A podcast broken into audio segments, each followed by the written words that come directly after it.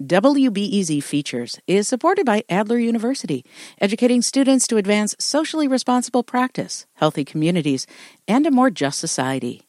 With degrees in psychology, counseling, public policy, and leadership.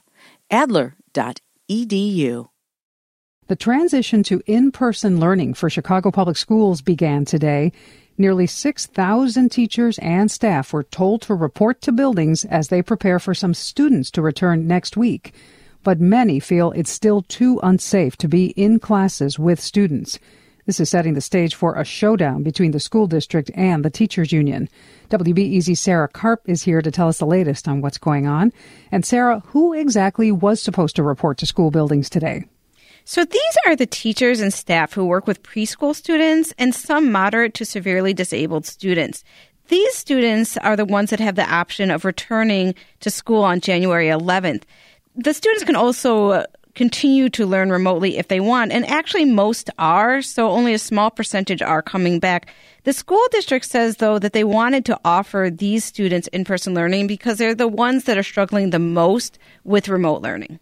And we know that the Chicago Teachers Union is strongly opposed to returning. What's at the heart of the conflict with the union?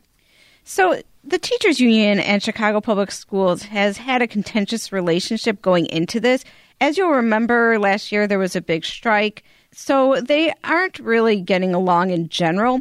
In this case, there's differences over when it is safe to go back and whether the school district has done enough to prevent the spread of the disease once in schools, so whether they've taken enough safety precautions.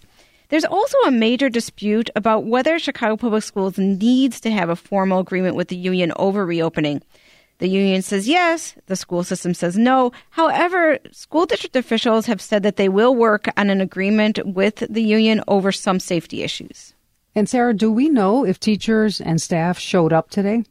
At the moment, we don't really have a read about how many actually walked into buildings today. We know this morning the Chicago Teachers Union had a press conference where five staff refusing to return spoke out. But we also know that some staff did go in. The school district tweeted a picture of the mayor and school district leaders in a school where it looked like there were teachers.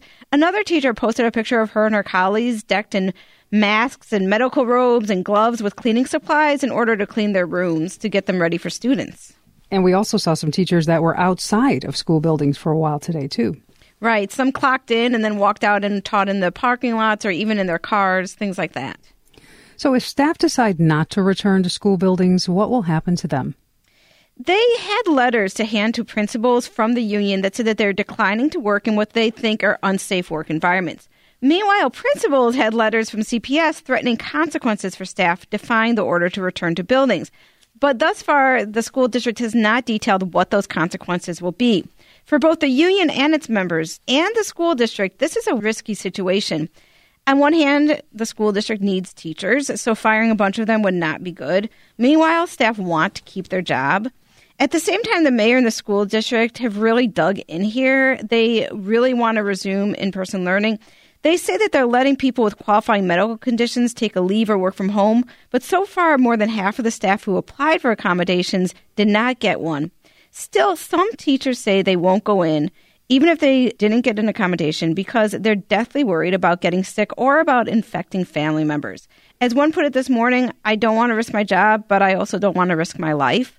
Remember also that this is just the first and smallest wave of staff being called into buildings.